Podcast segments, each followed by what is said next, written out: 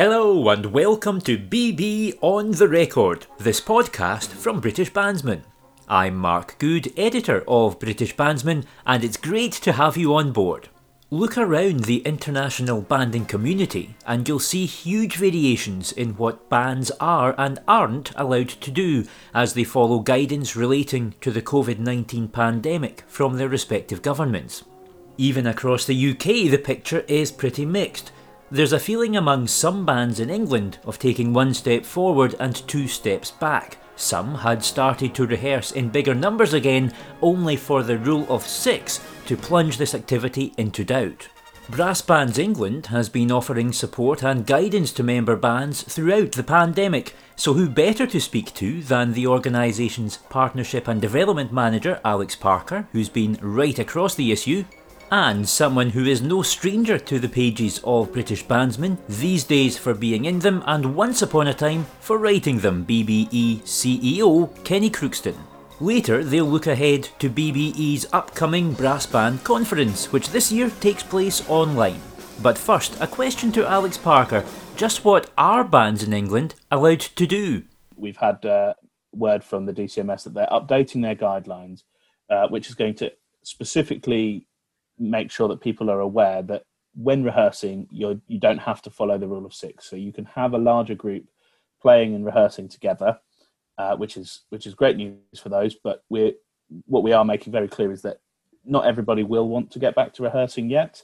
Uh, so make sure that bands are are listening to their members as as, as to what they want to do. Um, but within the law, rehearsing is now uh, allowed again uh, and we, we we do have a, an explicit uh, clearance around the r- rule of six.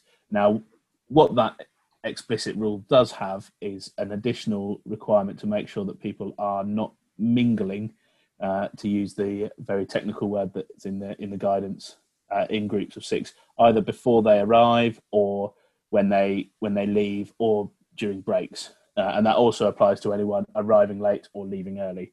So it, is fine to go and have a rehearsal, but you do need to make sure that you're following the risk, risk assessments that you'll need to have written uh, and those additional steps uh, for, for for making sure people don't mingle as they leave. And what that really means is informal talking, accidentally coming together um, as as sort of closer groups. So as long as you can maintain that that social distancing when your band is practicing, you're good to go.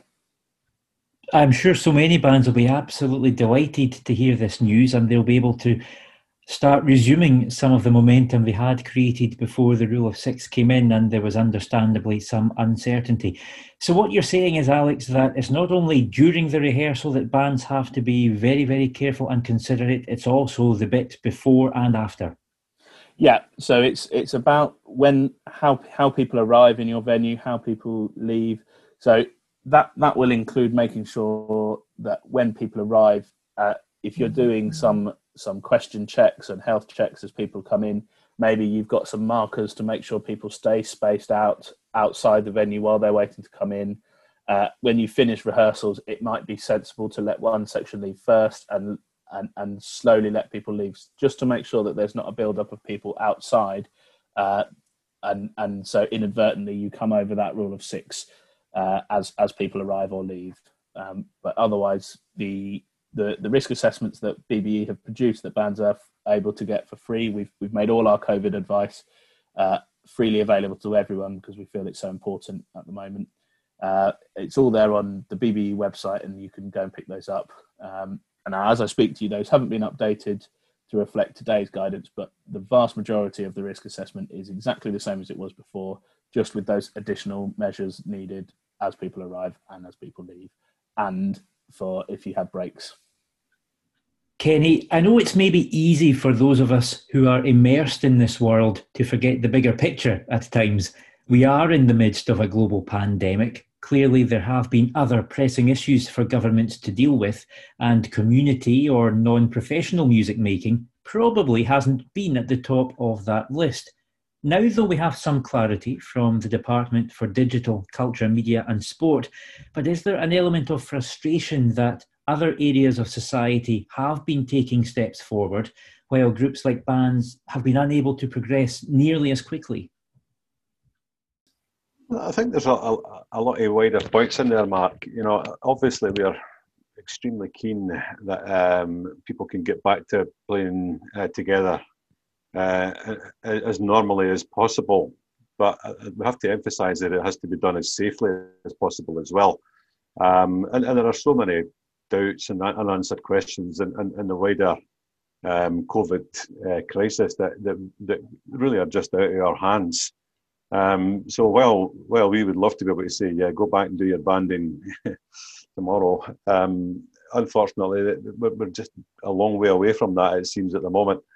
Um, is it fair? Nothing's fair in this um, COVID crisis, I'm afraid.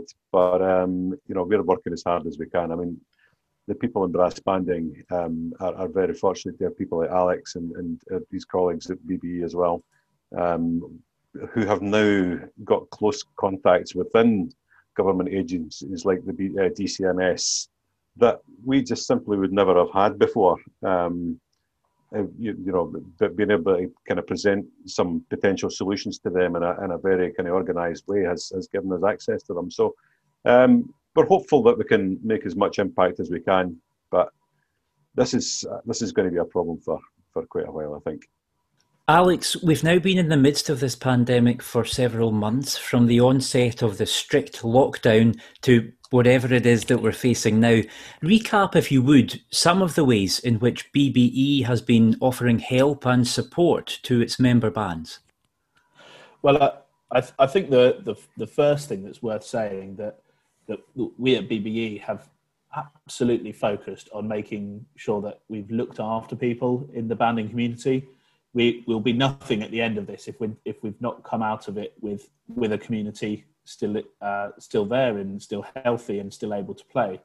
So the, the the lockdown began really before the official lockdown for brass bands, where it became very clear that playing in a, in something that was a hobby in the midst of the real big spike that happened in, mid March was was something that we needed to be avoided at least until we we could understand what was going on and, and what impact that was going to make. So we had to make the very difficult call uh, before to, to, to start cancelling events before the UK government had um, asked people to, to lock down and cancel events, and, and that included calling for for some of the area competitions not to happen. And I'll tell you what, I never ever thought I would be calling for people not to go to a brass band event whilst I worked for Brass Bands England. It's uh, it's something that was completely alien, but we did it at the same time as cancelling the youth championships, which which I organise, and that had really been a year long project for me to to come together, and I had to cancel it with two weeks' notice,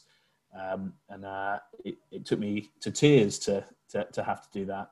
So once the once the official lockdown had kicked back in, we were actually in a, a period where it was it was relatively straightforward for bands to know what to do. They they weren't able to rehearse. Um, but we really then quite quickly started to see that creativity come back into things. We we had bands doing different activities, whether that was um, a, a, quiz or a taskmaster competition, or creating social videos, so social isolation videos. That that Cory were the the band that really caught caught people's attention with doing that early on.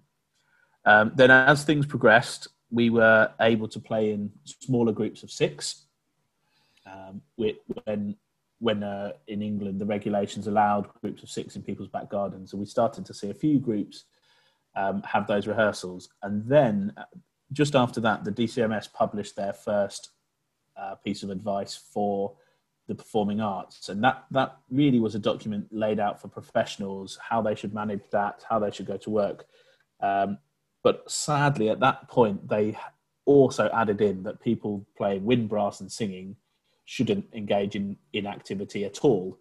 Um, and that was because of there being some perceived additional risks uh, from the production of aerosols in those activities. Um, so what what we did at that point was look at how how do we convince the policymakers that what we do is no more dangerous than anything else that's going on, and and I, and I, I use the phrase no more dangerous particularly because I think nothing at the moment can be perceived safe. As, as long as you're coming into contact with somebody else, there's there's always a risk that that person could have a virus or the COVID virus, um, and that that will that will always be there. So by doing this research, we were able to show that, that what we do isn't any more risky than doing something like sporting activity.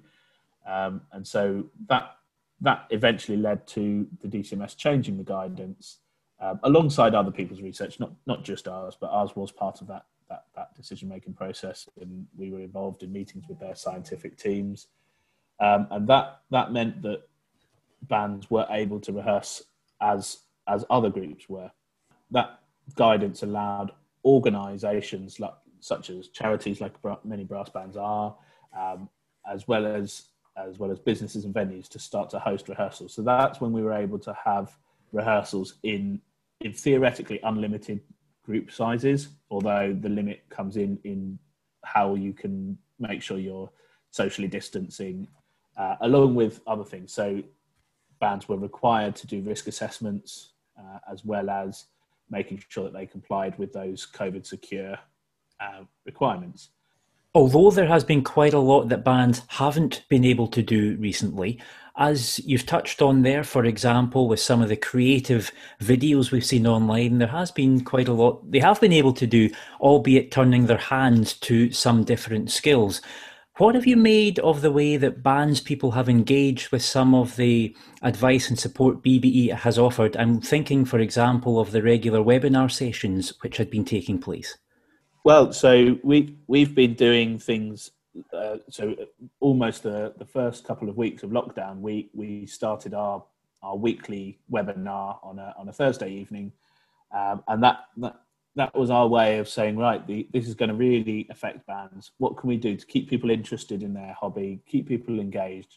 So we are we um we asked people like Philip Harper, David Thornton to come and run sessions on things that interest them. What what the messages that they would like people to to listen to and react to, um, and and we'll take it from there. Um, so we'll be able to, to to look at those, and then from there we've we've started to diversify. So we we we're not doing them on every Thursday religiously because bands themselves have started to become brilliantly creative and, and do their own thing. So uh, initially, we did Thursday nights because that was a, a, a, regular band night for people, so we thought we'd be able to capture that attention. But we also don't want to take away from people engaging with their own bands. So we now do sessions on different nights of the week. We've managed to reintroduce our band safe training, and we've we've put into that some specific sections on how to manage teaching online uh, because that that really matters to people. Uh, and then we, we've also been able to develop for bands some example risk assessments for them to use in, in restarting activity, which they can find on our website, as well as some posters that they can use like a decision tree for how they fit within the structure, um, as well as how we're able to uh, what things they might need to think about when they're social distancing, such as uh, we've got a graphic that shows that a, a trombone in seventh position is just about the right distance for separating people. So if you're in the band room, make sure you don't get within a trombone's distance. Kenny, finally on this topic, dare we speculate about how the coming months might look? Are we talking Christmas being cancelled for bands? Of course, it is one of the most important times of the year. Then we're into 2021 and the regional contests are just around the corner. Are you able to say how you see the next few months shaping up? I'd love to be staring at a crystal ball right now, Mark, um, but I'm afraid nobody's got one, um, or it doesn't seem like they do anyway. I mean, Christmas is an incredibly important time for brass bands. You know, it's one of the times that we really do get a chance to connect with the community. It's a really important fundraising time for a lot of bands as well. Um, we do have uh, an initiative that's going to um, coming up very soon that will um, help a lot of bands, well, every band in the country that chooses to get involved, actually. Um, and when I say the country, I mean the whole of the UK. Um, we have an initiative that's going to be announced at the weekend that that, um, that will uh, allow every band to be to be better off, hopefully through Christmas than they, they may have been otherwise. But I think um, the big challenge for for bands and events, really, we're looking at next year um, before there's any likelihood of anything kind of collective happening you know, I'd love to see it being possible for the Butlins event to go to go ahead. They've actually really tried extremely hard to get um, things moving this year and, and, made some vital changes that have been really successful actually in pulling in a lot of new bands into their in, into their contest. And um, it'd be a real shame if that can't go ahead. But uh, you know, further on the areas, European Championships, Grand Shield, and the like. The, the, I think the problems facing venues might be the things that have to be overcome there more than anything else. So um, I'd, I'd love to say I'm optimistic, um, but I, I, th- I, think the, the challenges that we're facing could could be really really difficult to, to become over overcome in the first half of next year. Well, from looking months ahead to the short term, in fact, Saturday, September the 19th, is BBE's Brass Band Conference. This year's themes are resilience and sustainability, rather apt in these times. Kenny, how are things shaping up? Um, actually, it's looking it's looking really good. Um, obviously, we are doing it online. Um, we're actually going to be in the same building we were in last year in, in Sale in Greater Manchester at the, the Life Centre there. Um, it's, a, it's a smashing building for it actually, and, and we, we, we had a, a, long think about where we could do it, and we decided just to go back there. We are we have a theme um, resilience and sustainability, which, believe it or not, we actually chose that pretty soon after last year's conference. Um, so we weren't we, we weren't reacting to the kind of COVID times. Um, this is just a, a, a bit of happenstance, I suppose. Um, but we're, we're, um, it's never been more apt than it, than it is right now. Um, and uh, we've got a, a, number of different um, presentations on during the day that we really hope will be able to add to everybody's wider band, expanding experience and, and, and enhance it for everyone in the in the months and years ahead. Um, so I mean, we, we have an opening address from Darren Henley, of the Chief Executive of the Arts Council, um, we'll we'll get the event underway. And um, Darren, of course, is a great has become a great supporter of brass bands. Um, in recent years, um, he actually came to our youth championships last year in, in Warwick, and he was completely bowled over by what he saw. You know, great performances by young musicians of all shapes and sizes, and um, and he was he was a convert right away um, whenever he saw that.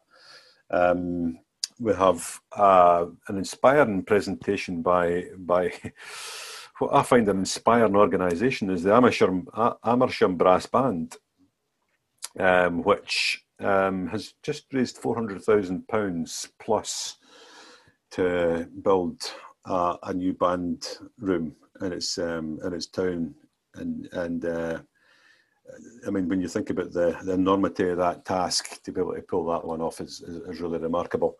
And Fred Harrison's the band chairman. He's going to come along and tell everybody how to do it.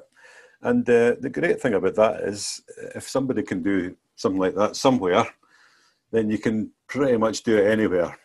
Um, that is a great organisation, and, and we're very, very pleased to celebrate what they've done and, and let the rest of the world see how they've done it. Um, Parky is going to lead a session on band resilience, uh, from a financial point of view, um, he has uh, a thing that he does with, with member bands, uh, band triage session that he, that occasionally does with bands to help them get themselves organised um, financially. You know, gives them a lot of tips and advice on on how to um, go about that in the best possible way and he'll be revealing details of the, the, the national campaign that we're going to launch um, during that uh, before Christmas, the, the campaign in the lead up to Christmas that we hope will, will really make a big difference to bands. Um, after lunch, we will be hosting the Brass Band Awards, Brass Band Conference Awards. Um, the chairman of BB, Mike Kilroy, will present these. Um, when I say present them, he'll actually just tell you who's won them. We will hopefully be able to present them at a later date to the to the individuals that have all won them. But they're all very deserving, and if if, if anybody in your organisation has um, has been nominated for one, it'd be good if you can listen in and, and see if they've won it. And if, if not, then nominate them for one next year if you think they deserve to be in, in amongst the, the, the, the people who are, are being recognised for their for their hard work and uh, their, their, their dedication towards brass bands um, over the years. Um, We have a session on digital marketing from Syed Ramid of the Arts Council. Um, so again, how to promote your band, you know, your your band and your events. That's put a lot of hard work into doing things on, on the internet. Um, hopefully, Syed will be able to show them a few shortcuts and, and the, the tips and tricks to make it even more successful when we do get back to some sort of normal activity. And kind of closing off the day, we've got a, a discussion group on um, running and forming and running a youth band. And um, Sarah Bowman of BBE will be leading that group. There's a there's a quite a diverse panel that she's got together for that. And so they'll look into all the pros and cons of running a youth band, all the pitfalls, and, and again how to do it well. Um, and you know, it's one of these things that you know, if if your band's thinking about running a setting up a youth band, it, it hopefully make a essential viewing. And if your band's not thinking of um, starting up a youth band, then maybe you've got even more reason to watch it. So it sounds like it's shaping up to be a busy and hopefully very productive day. And we look forward to the various activities and sessions that you've just outlined. So, Alex, we are rapidly approaching this year's conference. How can people get involved?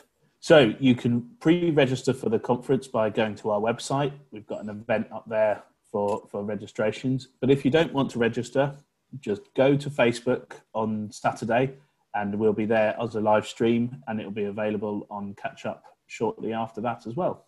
Kenny, my final point for now goes to you. You've been in post as CEO for some time now.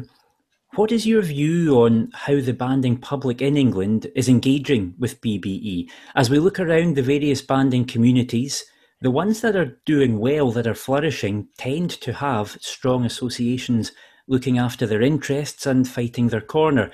And for all England is home to some of the best bands around and for all the rich history of its banding scene, it hasn't always had that unified presence. So, how do you read the current climate? Um, like you, Mark, I was um, brought up in, in Scotland, um, the the home of the Scottish Brass Band Association, and um, I guess I just assumed that, that every country in the world had one of these and, uh, and to, to run and promote their banding. Um, it occurred to me some years ago that England didn't and Wales didn't. Um, interestingly, Wales were having a meeting last weekend to do something about it, which we've really got to be pleased about. Um, but England's never had a, a, a, central body that, that did everything in, in, brass bands in the way that SABA has done, for instance, in Scotland and the, you know, the NMF in Norway and the Swiss Brass Band Association. You know, a lot of great organisations there that have done sterling work for all their members. And um, I guess the, the, the, easiest way to answer your question, um, when I when I arrived in the office on the first of April, um, uh, 2018, this is two and a half years ago now, I guess, um, there were 189 member organisations in BBE, which in a banding landscape were probably over a thousand bands in it in England alone. Um, it's quite modest, really. It's quite a modest total. Um, we now have 407, I think it is at the last count organisations, which actually represents about 550 bands in total. Um, so, so that's a that's a fairly healthy increase over that period, and, and, we're, we're, we're very very pleased at that. Um, level of engagement has has managed to increase the way it has. Um, but I think more than more than that, looking behind the reasons for it increasing, uh, it's you know there is a better product there there's more reasons for bands to want to join BBE now than there were two and a half years ago. Again, the, the, the, the work of the staff and people like Alex and Sarah and um, putting together partnerships that, that, that provide real benefits for the members have uh, and, and, and having the, the wherewithal to tell everybody this is what we're doing as well has really benefited.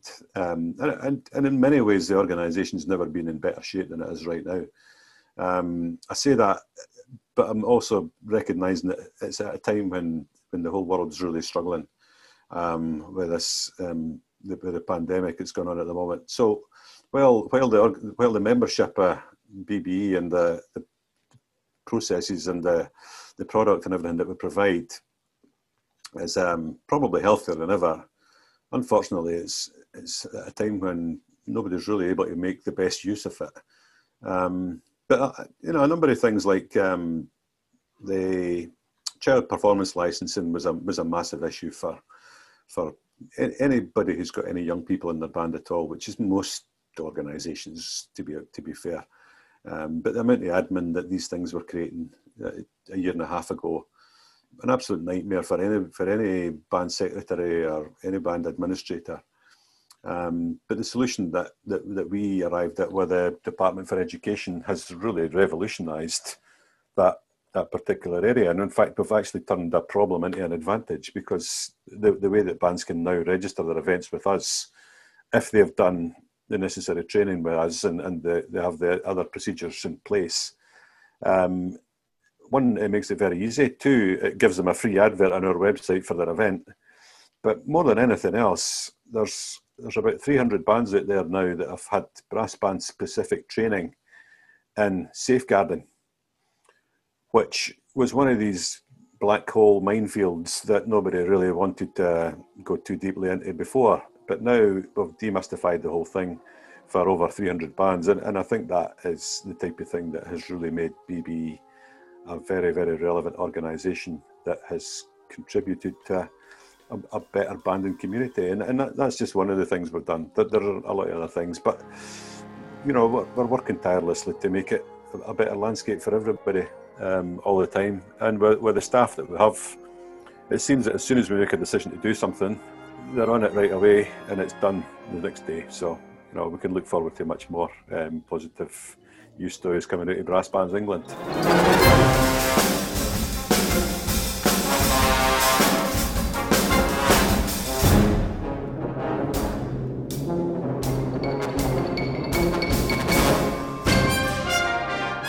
That's it for this episode of BB on the Record. Thank you to Kenny Crookston and Alex Parker of Brass Bands England, and thank you to you for listening. Remember, guidance relating to COVID 19 is changing regularly, and you should follow the guidelines being set out by the government where you live. You can enjoy a digital subscription to British Bandsman. It costs just £42.99 for one year. Go to BritishBandsman.com and click on subscribe. Do get in touch about anything you might have heard on the podcast. You can email info at britishbandsman.com. That's info at britishbandsman.com. As for this podcast, you can find it on Apple Podcasts, Google Podcasts, and Spotify. Join me next time on BB on the Record. Bye for now.